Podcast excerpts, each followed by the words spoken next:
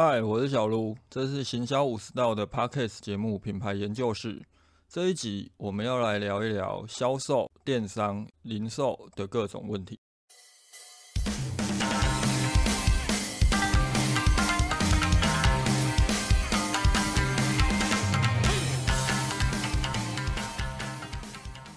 今天这一集一样没有准备录音稿，就直接加麦克风聊。一方面，除了这段时间事情还蛮多以外，上一集直接加麦克风聊，我后来发现到，哎，其实自己重新听过之后还蛮顺的，不像用录音稿，即使我的录音稿是用听写的方式写下来的，我在看稿练的时候还是会有一点卡卡的。之后如果有一些不是特别想要留存文字稿的集数，我可能都还是以这样的方式来录音。如果过程当中有太多的赘字哦，虽然说我在剪辑的时候通常都会把它处理掉，但如果大家觉得赘字太多啊，语助词太多，欢迎私信我告知一下。今天要跟大家聊的东西，主要是我最近接触过的一个案子，在谈体验行销。那一般我们讲到体验行销，通常都是针对实体店，但这个客户虽然他是实体店哦，我协助的是他们电商这一块的服务体验的优化。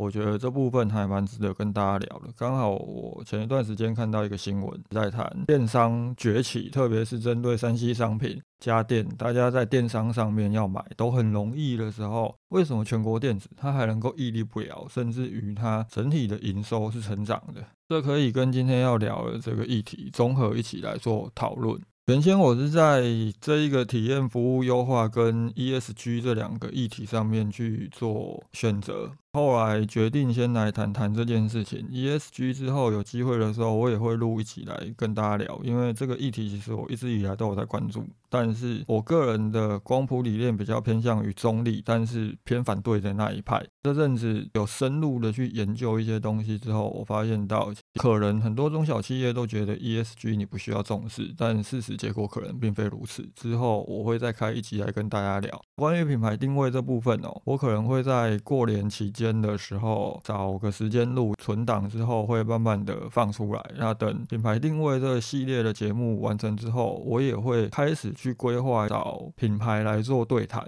我目前的规划是我可能会挑五到十题基本的题型。之后每个对谈都一定会去问这五到十题，另外现场再让语谈的这个品牌的行销人员或者是创办人抽出五题，所以每一集的节目可能都会不太一样。目前已经有一个品牌的行销人员来跟我谈，希望我跟他们的公司来聊一聊啊。之后这部分大家可以期待一下。这一集上架的时间应该没有意外的话，可能会是在礼拜四。也就是年假的前一天，这边也跟大家先祝个新年快乐。那么今天到底这个主题要跟大家聊什么？我们主要是要来聊服务体验优化，探讨的方向会比较偏向于实体店跟电商之间的优劣势。以及，因为我本身接触到的企业都是电商品牌比较多，电商品牌也都开始在布局线下店了。当电商要做线下店的时候，应该要怎么做？它会是比较合适。先来聊聊前面提到的，为什么电商在做三 C 家电，其实购买都很容易，特别是当我们今天要到线下去购买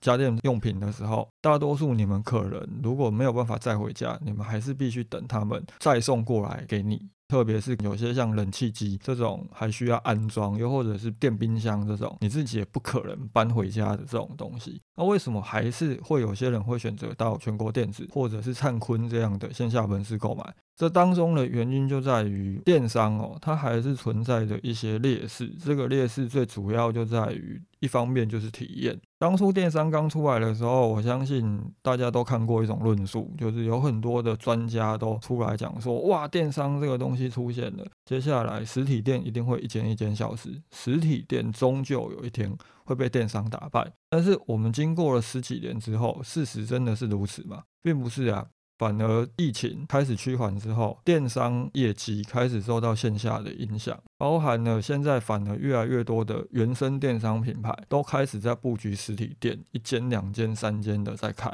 这最主要的原因就在于实体店哦，它终究有一些价值是无法取代的。如果我们以全国电子主营的这种山西家电用品来讲的话，体验当然是很重要的一个部分。但是还有一个很重要的因素，就是当你在实体店买完东西之后，你可以直接提着回家直接使用。我们要去购买一个东西，例如你在夏天很热的时候，你的电风扇坏掉了，你就正需要使用这个产品的时候，不可能还跑去 PC Home 某某下单之后，等它二十四小时送来给你，你直接冲到实体店去做购买，当然是最快的。其次，实体店还有一个很重要的价值，就在于退换货的方便性。当你今天你买了一个三 C 用品，回家发现不能用了，如果你是在实体店购买的，你可以直接提着到现场，直接换一个新的回家使用。但是如果是电商的时候，即便你没有立即使用的问题，有在电商上面购买东西，并且产品有问题进行过退货的人，你们应该都很清楚，那个流程是非常的复杂的。首先你要先把商品送回去给他，接着他们确定没问题之后，哎，才开始跑换货或者是退货的流程。如果说今天真的不是电商上面有很大的价格优势，就会往实体店去跑。特别是如果今天他要买的这个东西，通路布局其实是很广泛的，他家附近就有这样的店，他自然不会想要在电商上面花更多的时间成本。所以今天当我们要去思考服务体验应该如何优化，就要先去探讨一件事情：实体店跟电商这两个通路形式，它的价值分别是什么？这边要谈的价值，最主要是建立在资讯流上面。呃，零售它本身就是有三种流嘛，金流、物流跟资讯流。以金流来讲，现在不管是实体通路还是电商通路，基本上都是一样的。那如果我们讲物流的话，电商的物流它的方便性就在于你不需要提着商品回家，它会直接送到你家门口。但就如同我们前面提到，它在这个方便性的背后，还是存在着不便性。我们要探讨的关键就在于资讯流。资讯流方面，这两种通路到底提供的价值是什么？以实体店来讲，它的资讯流价值当然就是体验；而电商的资讯流则是建立在方便。但是这个方便，我们不能把它建立在方便比价跟方便比较上，因为这都是一种负面的呈现。我们应该思考的是，怎么把既有的便利性更完美的呈现。实体店它的资讯流价值就在于体验，那这边的体验其实我们可以从某个角度下去做思考。未来的实体店它怎么去表现出自己的优势？你能够提供更沉浸感的体验服务，这会是一个胜出的关键。就很像全国电子，全国电子为什么它的营收可以在电商的抨击下还能成长？它的品牌形象好，当然是其中一个关键。它的广告拍摄的很好，大家对这个品牌的印象很好，这一点从他们的社群的互动率也可以看得出来。但是实际上，如果你们有去过全国电子的新店型，你可以发现他们在沉浸服务这一块是做了很到位的。沉浸服务的另外一个经典案例，当然就是 IKEA。当你今天去 IKEA 要挑家具的时候，你想找厨房的家具，你想找卧房的家具，它就真的弄出一个空间展示给你看。如果有去过沈海舍的门市的人，应该就会发现到。当今天你想要试耳机的时候，你明明就可以跟到其他的耳机店一样，就耳机戴起来就能试了。但是为什么针对高阶的音响跟耳机，他们要去摆设出一个有沙发、有电视的空间，让你能够在这样的一个空间情境之下去测试这款高阶的耳机或者是音响设备？这就是实体店应该要提供的资讯流价值、体验极致的表现。我们就可以来思考：好，当电商的资讯流价值在于方便，但是我们不应该让消费者是方便比价跟比较的时候，我们应该要怎么做？这其实是电商品牌在布局实体店的时候应该要有的另外一种思考方式。我认为，接下来电商品牌在布局实体店的时候，更应该要将重点放在沉浸体验的呈现上面。你这家店，它必须要发挥一个很重要的价值，就是让消费者有完美的体验感。特别是当你的竞品这一些传统通路都不会去做这件事情的时候，你更要去做。因为当消费者他其实就可以在网络上买到你东西的时候，你可以想象，当你今天有个消费者，他可能是路过客，看到哎有这家店，他进去了，而且获得非常良好的体验，对你的品牌印象他会很好。当他透过体验第一次消费了你的产品之后，未来他要继续的在网络上面做购买，他们是愿意的，这就能够让电商品牌发挥本身有线上又有线下的通路的综合效益。同时，电商品牌在布局线下通路，也要去思考一件事情哦。当你今天有双边通路的时候，不代表你就是单纯的把你的实体店用来做体验规划，然后不提供给消费者购买。这种模式在新零售刚出现的时候，很多的电商品牌布局线下店都在做这件事情。实际上，这种所谓的单纯体验，然后引导消费者在现场上网注册，然后购买完之后告诉消费者，你不用把商品提着回家，你只要回家等，我们明天商品就会送到你手上了。感觉起来好像是一种很新颖的消费模式，但实际上都是这些品牌为了去节省仓储的成本而进行这样的销售模式。这其实是在破坏消费者既有的逛街乐趣。而且你们想要去节省这些成本，都是你们的内部问题，它跟消费者无关。当你今天真的要做实体店的时候，你就是好好发挥实体店该有的价值，让消费者可以直接看到商品，买了商品直接使用。而且当你今天让消费者在你现场买完回家等商品寄来的时候，退换货呢，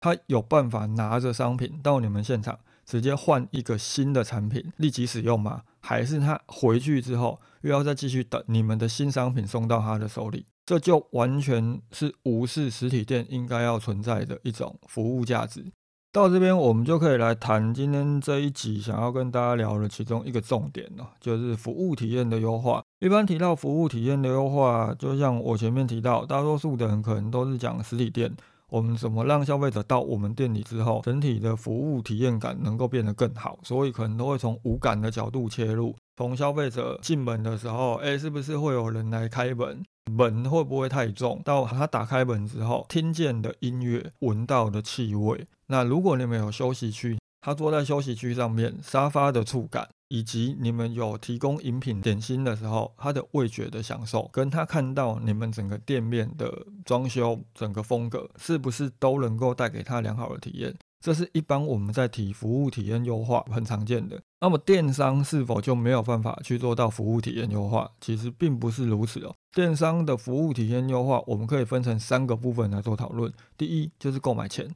第二购买中，跟最后购买后。购买前的体验最佳优化节点，其实就是你们的广告跟销售业。你们的广告跟销售业有没有办法提供给顾客他所需要的资讯？广告需要提供的资讯是告知消费者为什么需要这个商品的资讯，你为什么要买？因为我们的产品能够为你解决什么问题？又或者透过直接阐述痛点，让消费者感觉到，诶，你是懂我的，你是有同理心的。当你的广告能够发挥效果，传达了足够的资讯，消费者就可能会点击你的广告，接着进入销售页。那么销售页应该要提供什么资讯？就是完整的商品资讯，你的功能、你的成分、你的一些认证、你的消费者评价。任何消费者在决定购买这个商品的时候，可能需要了解的讯息，都是销售业需要提供的服务。这两个环节哦，就是我们可以尝试去优化，进而去提升你们的广告点击率跟你们的转换率。切入方式，假设这两个数据都很低，代表着其实消费者在这个端点并没有感受到他们获得很好的体验。不过购买前这个服务端点还有一件事情要特别注意，很多时候企业为了要提高广告的点击率跟转换率，你们可能都会用一些比较夸大、比较吸引人的文案或者是呈现方式销售你们的产品，这就会遇到一个状况：当消费者他体验太好了，他的期待非常的高，但是你们的产品实际上并没有真的这么好。当他收到商品的时候，他的期待落空了，就很有可能会产生一个非常大的体验感的损失，他就有可能会从期待转变成负评。我们去观察很多的产品的负评，可以发现到，它并不是产品本身真的有太大的问题，而是企业把这个产品说的太好了。有时候你们的销售文案写的太好，可能也都会是一种错误。那么电商在体验中应该要聚焦的服务体验优化环节又是什么？就是你们的购物以及结账流程，你们要去思考怎么让消费者可以买得更方便。这部分我们要优化的方向应该是你们的网站的 menu 分类，还有你们的结账流程。首先，针对你们的分类项目，我们要去思考的是，消费者在购买你们产品的时候，他们会如何去寻找产品？所以，你如何将你的产品分类，让他们可以更快的立刻找到他想要找的产品？这件事情就会决定整体服务体验是否能够非常的良好。假设今天消费者到了你的网站之后，他想找某个东西，结果他在你的网站点半天，看了很多的分类页面，都找不到他想要的这个产品，他整体的服务体验其实是很差的。如果你的产品数量不多，大致上来讲并没有太大的问题。但如果你像我们先前遇过的很多的客户，他们是类似卖什么壁纸啊、瓷砖啊，你有很多的款式，你有很多的花色，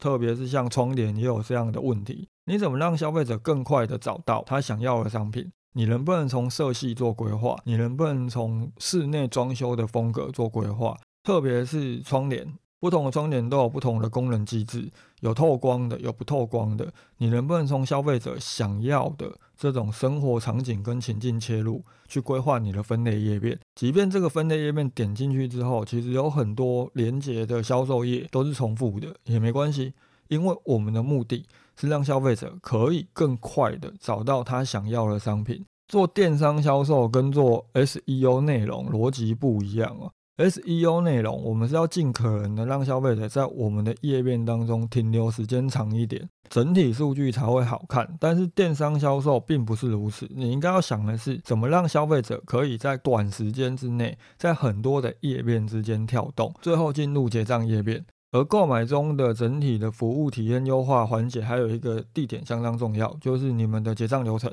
你有没有办法让消费者很快的填完资料，并且完成结账？包含了加价购，其实是结账流程当中很重要的一个环节。你们的加价购设计会不会去影响到消费者整个结账的流畅度？如果会的话，有时候反而会产生一种反效果。最后就是购买后，购买后的服务体验优化环节要注重什么？最主要就是物流、你们的商品包装跟产品的实际体验这三个要素当中，物流其实是你们最没有办法控制的。我们最后再来谈谈商品包装跟产品的实际体验哦。就像我们前面讲购买前的时候有提到，那跟你们的广告呈现方式有很大的关联性。如何让消费者在开箱的时候，不单单能够符合他原先的期待，甚至于能够获得更高的体验感？这种多出来的体验感，其实它就会是我们在讲的惊喜体验行销，让消费者感觉到惊喜，他的体验感就会飙到比较高点。这个时候，他就很可能因为他感觉到兴奋，而会向他身边的亲友推荐你们这个品牌，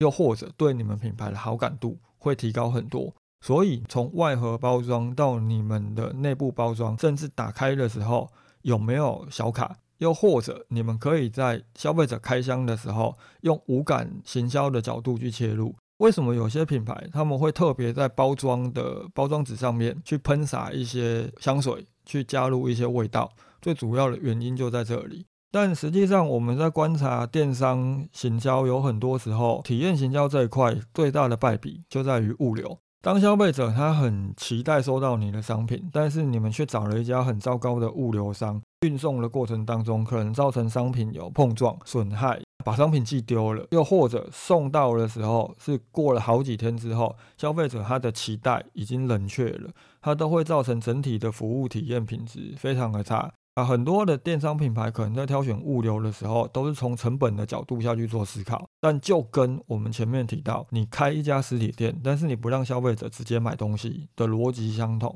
你的成本问题，这是你的内部问题，它跟消费者无关。我还蛮常在网络上看到有一些虾皮卖家社团，里面很多虾皮卖家都在抱怨，虾皮的消费者选了店到店之后，却因为到货时间拖很久，而在聊聊里面对这些卖家发脾气，甚至于他们就不取货了。我觉得抱怨这样的事情是很没有意义的，因为你们实际上可以有一个选择，不要开虾皮店到店，因为虾皮也没有强制要求所有的卖家都必须要提供虾皮店到店服务嘛。当你们今天知道这样的服务其实会带给消费者的体验非常的差。因为他在理货中心可能就要卡三四天，到货的时候可能已经是五天、七天，甚至更长的时候，消费者一定会抱怨。因为消费者他并不会觉得我花比较少的运费，甚至我免运，我就应该要有商品会比较晚到的认知。消费者想的就是我不管花多少钱，我都希望获得最好的服务。